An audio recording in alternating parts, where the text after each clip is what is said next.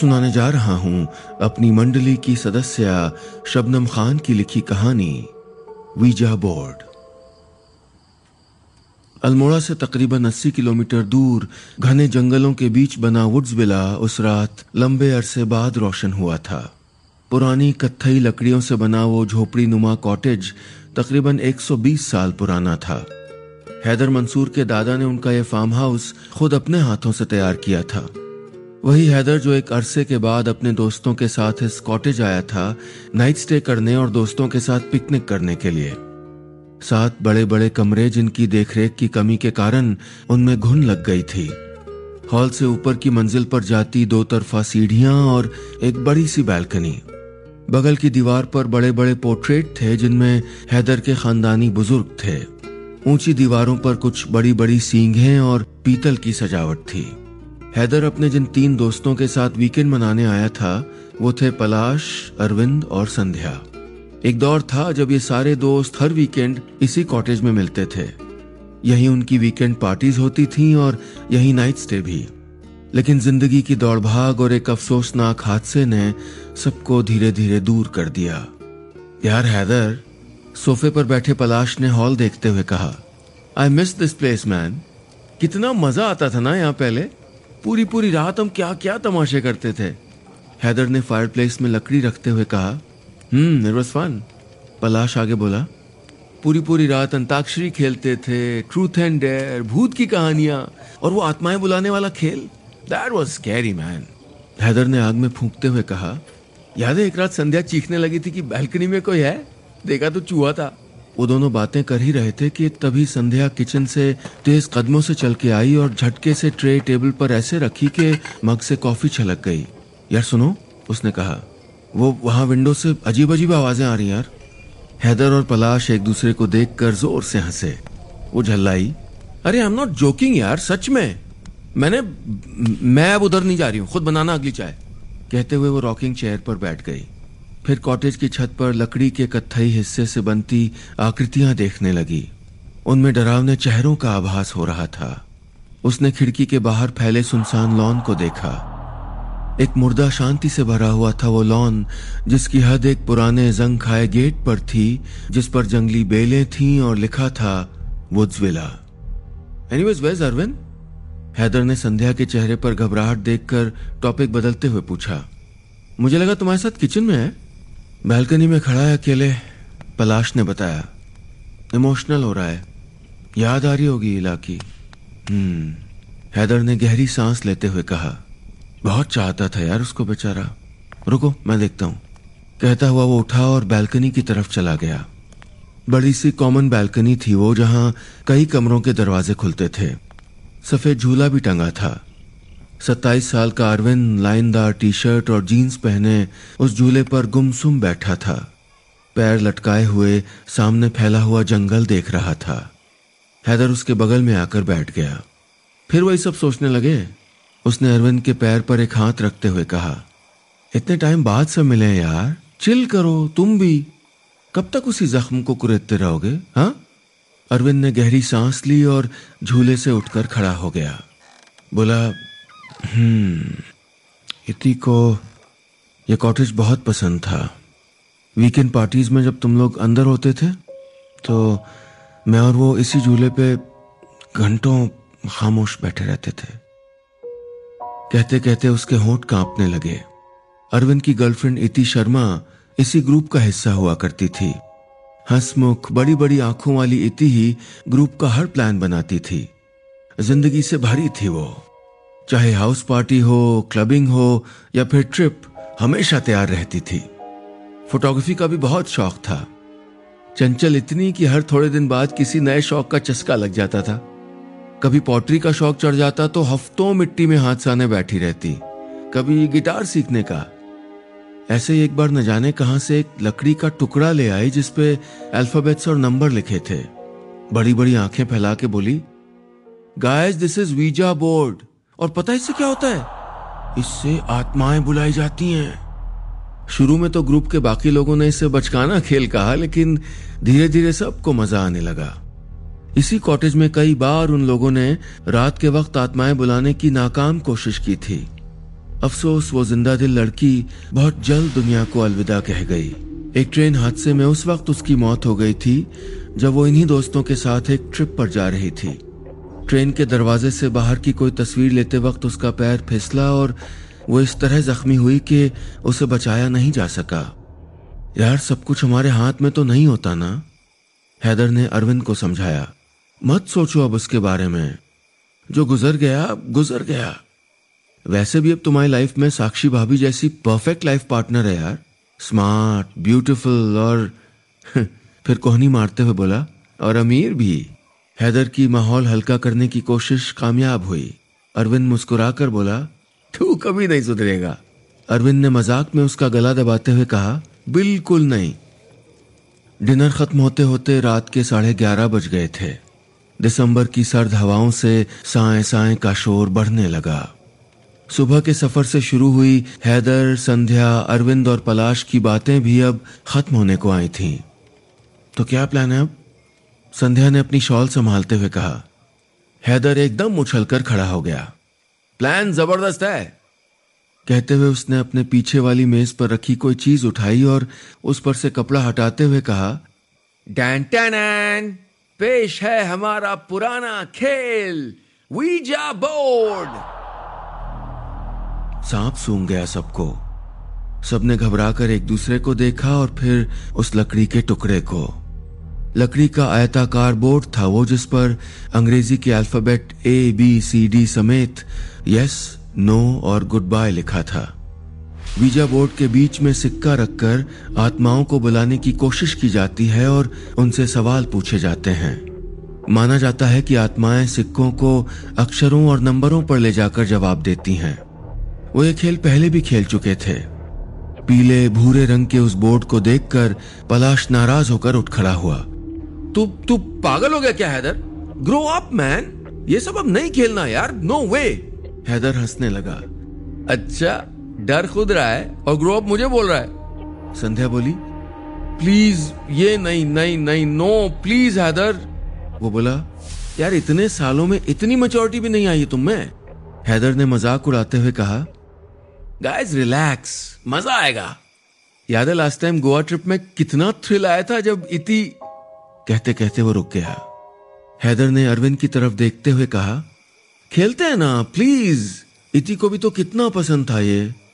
कुछ देर बाद हॉल में बीचों बीच बहुत सलीके से वीज़ा बोर्ड रख दिया गया।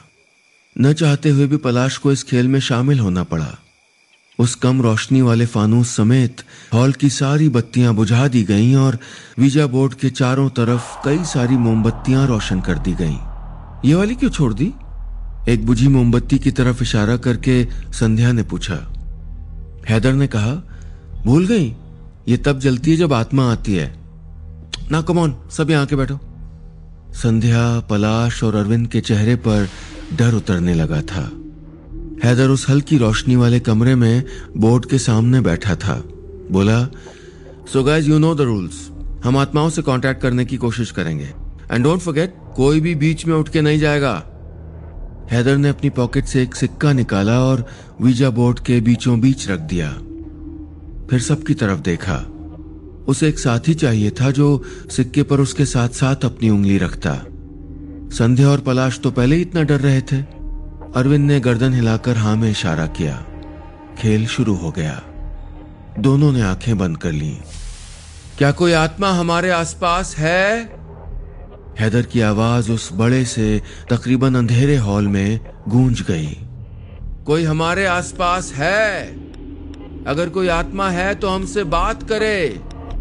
अगर कोई है तो अपने होने का एहसास कराए। जवाब दे।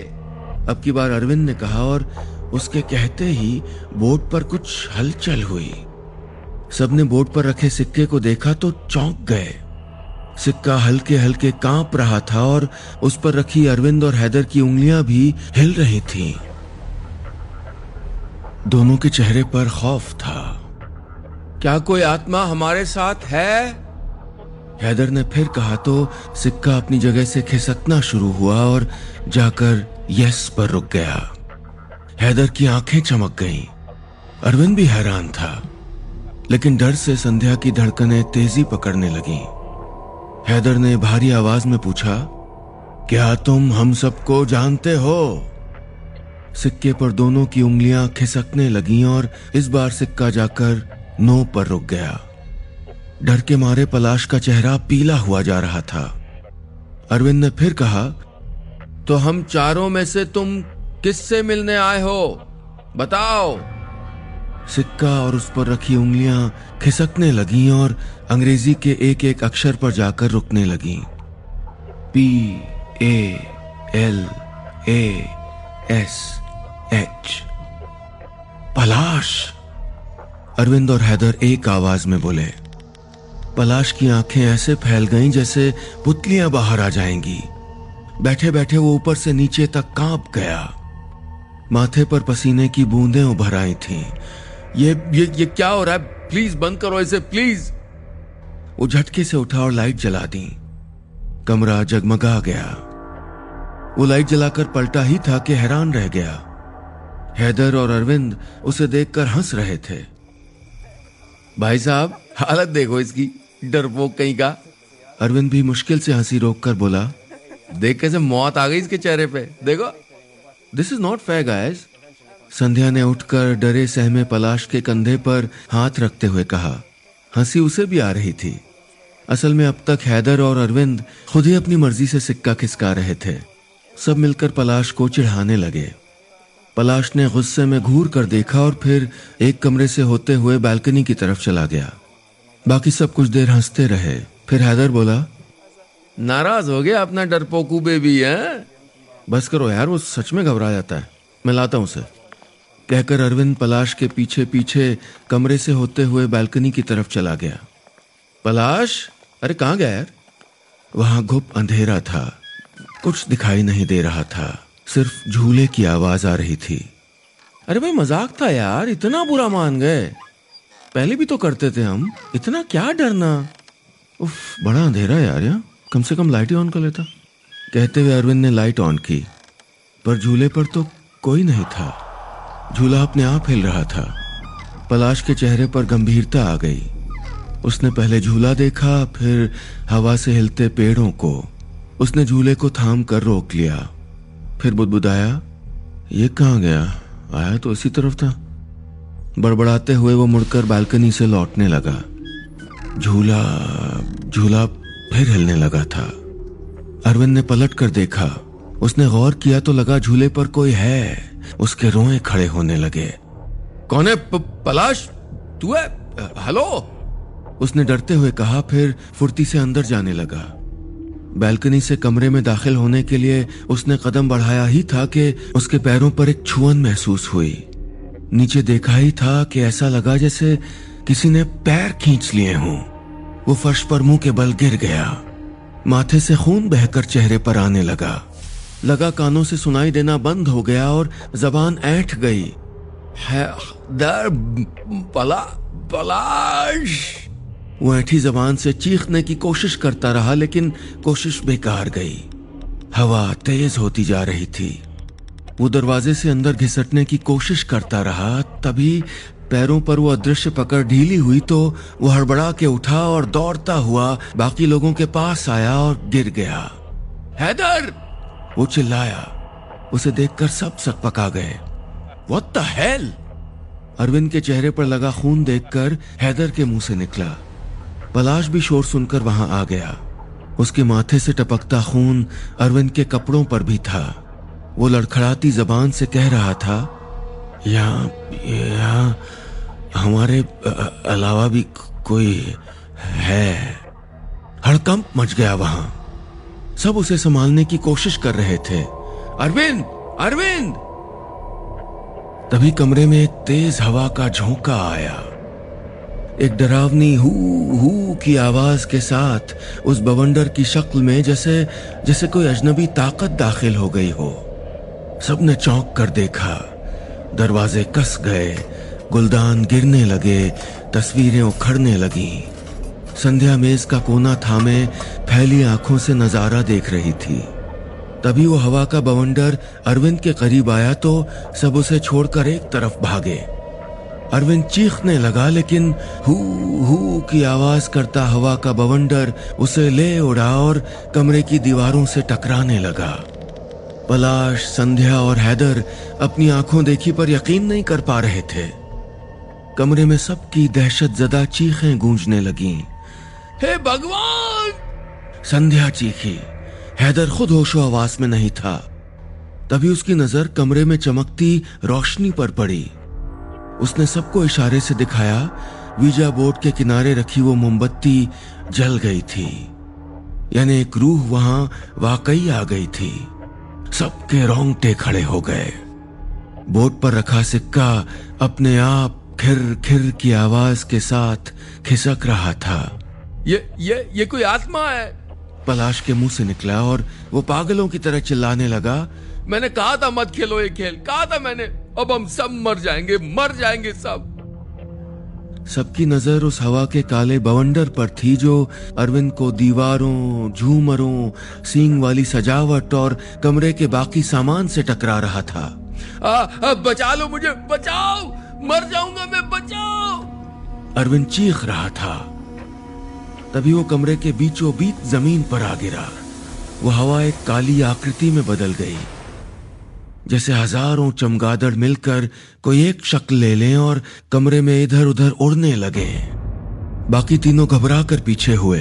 अरविंद बुरी तरह जख्मी, खून से लथपथ, ज़मीन पर पड़ा था, लेकिन तीनों दोस्तों की नज़र उस काली डरावनी हवा पर थी जो भयानक आवाज़ के साथ उड़ रही थी।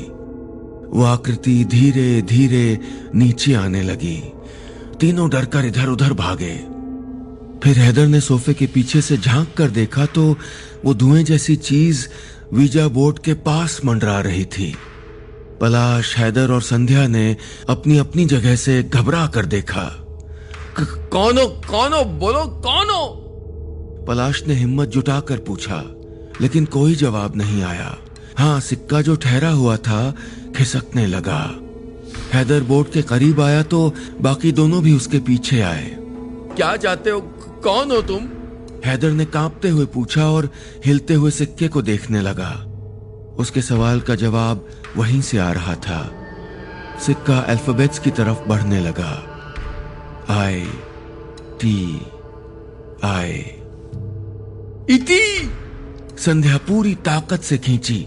ये ये तो इति की आत्मा है। सभी चौंक गए। उनकी पुरानी दोस्त जो एक हादसे में गुजर गई थी, ये तो उसी की रूह थी जो वीज़ा बोर्ड के ज़रिए वापस आई थी। खिड़कियाँ हवा के झोंके से टकराने लगी। मोमबत्तियों की पीली रोशनी वाले कमरे में काले धुएँ का गुबार दिखाई देने लगा। सबने चौंक कर देखा धुएँ से कोई इंसानी साया जैसा बन रहा था, जो पूरे हॉल में यहाँ से वहाँ तेज़ी से उड़ रहा था। वो आकृति अरविंद के पास पहुंचकर घूमने लगी। फिर फुर्ती से उसके करीब से गुजरी। खचाक की आवाज़ के साथ एक नया जख्म उसके चेहरे पर उभर आया। अरविंद चीखा वो हवा, वो बवंडर, वो धुआँ, क्या था पता नहीं, लेकिन वो हर बार अरविंद के जिस्म पर नए जख्म दे रहा था।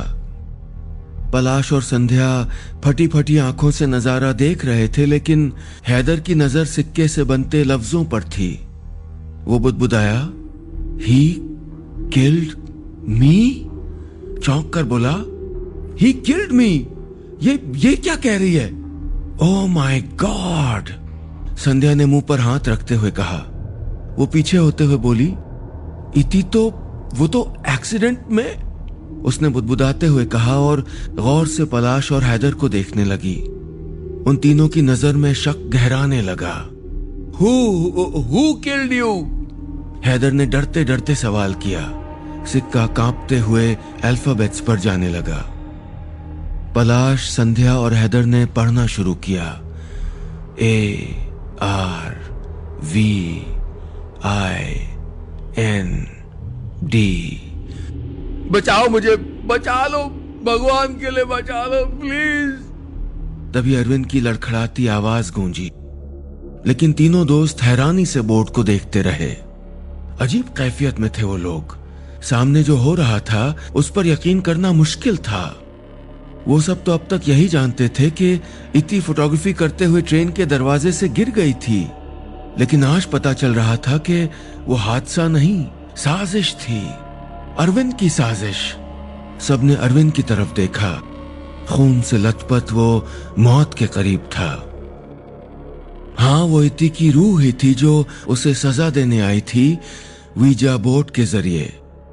कमरे की दीवारों पर लगी पुराने पीतल की सजावट, फ्रेम, लैंप उखड़कर अरविंद पर गिरने लगे। वो चीखता रहा।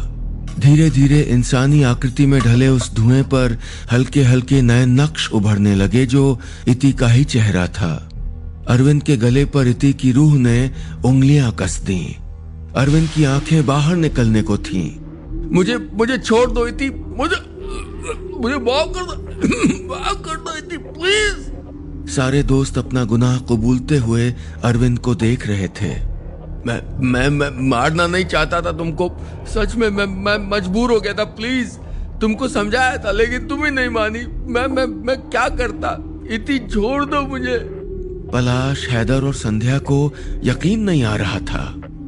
उन्होंने अरविंद की ही जबानी सुना कि उसने ये सब एक प्लान बनाकर किया था।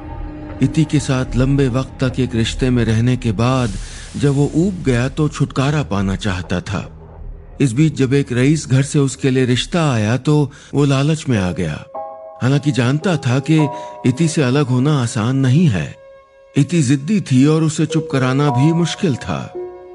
अरविंद ने एक बार मज़ाक मज़ाक में इति से यह कहकर हालात टटोलने की कोशिश की थी कि वो उसे छोड़कर उस अमीर घराने से रिश्ता जोड़ लेगा।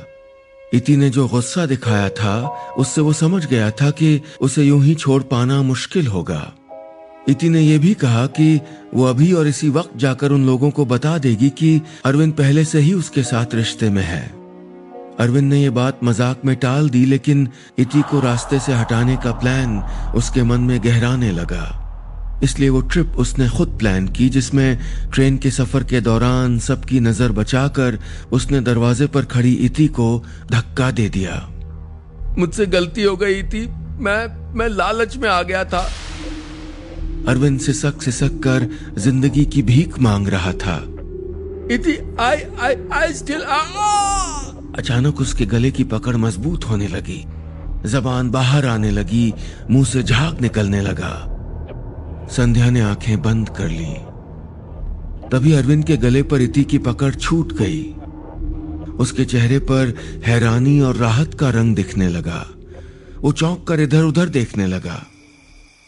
क्या क्या वाकई इति ने उसे माफ़ कर दिया था? इति की रूह उससे दूर और दूर होने लगी। वो खांसते हुए इति और अपने दोस्तों को हैरानी से देखता रहा। तभी इति ने ऊपर की ओर इशारा किया। अरविंद ने सर उठाकर देखा तो उसकी आँखें फैल गईं। कमरे के बीचों बीच लगा बड़ा सा पुराना झूमर उस पर गिरने वाला था अरविंद बाकी दोस्त चीखे लेकिन उसी पल वो झूमर पूरी ताकत से अरविंद के सर पर गिर गया एक तेज आवाज़ के साथ अरविंद टूटे हुए झूमर के नीचे पड़ा आखिरी साँसें ले रहा था एक आखिरी हिचकी के बाद उसकी आँखें बंद हो गईं। दरवाजे खुल गए।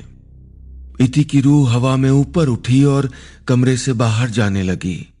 वो रुकी पलटकर एक बार पलाश, हैदर और संध्या को गौर से देखा। सबकी आँखों से गम के कतरे बह रहे थे। एक चमक के साथ वो साया उस अंधेरी फिजा में बिखर कर गायब हो गया। वीज़ा बोर्ड के किनारे जली मोमबत्ती बुझ चुकी थी। सिक्का थम गया था और कमरा फिर से रोशन हो गया था। उस रोशनी में अरविंद की लाश साफ़ दिख रही थी और साफ़ हो गई थी वो हकीकत भी, जिससे अब तक दुनिया अनजान थी। बस, इतनी सी थी ये कहानी।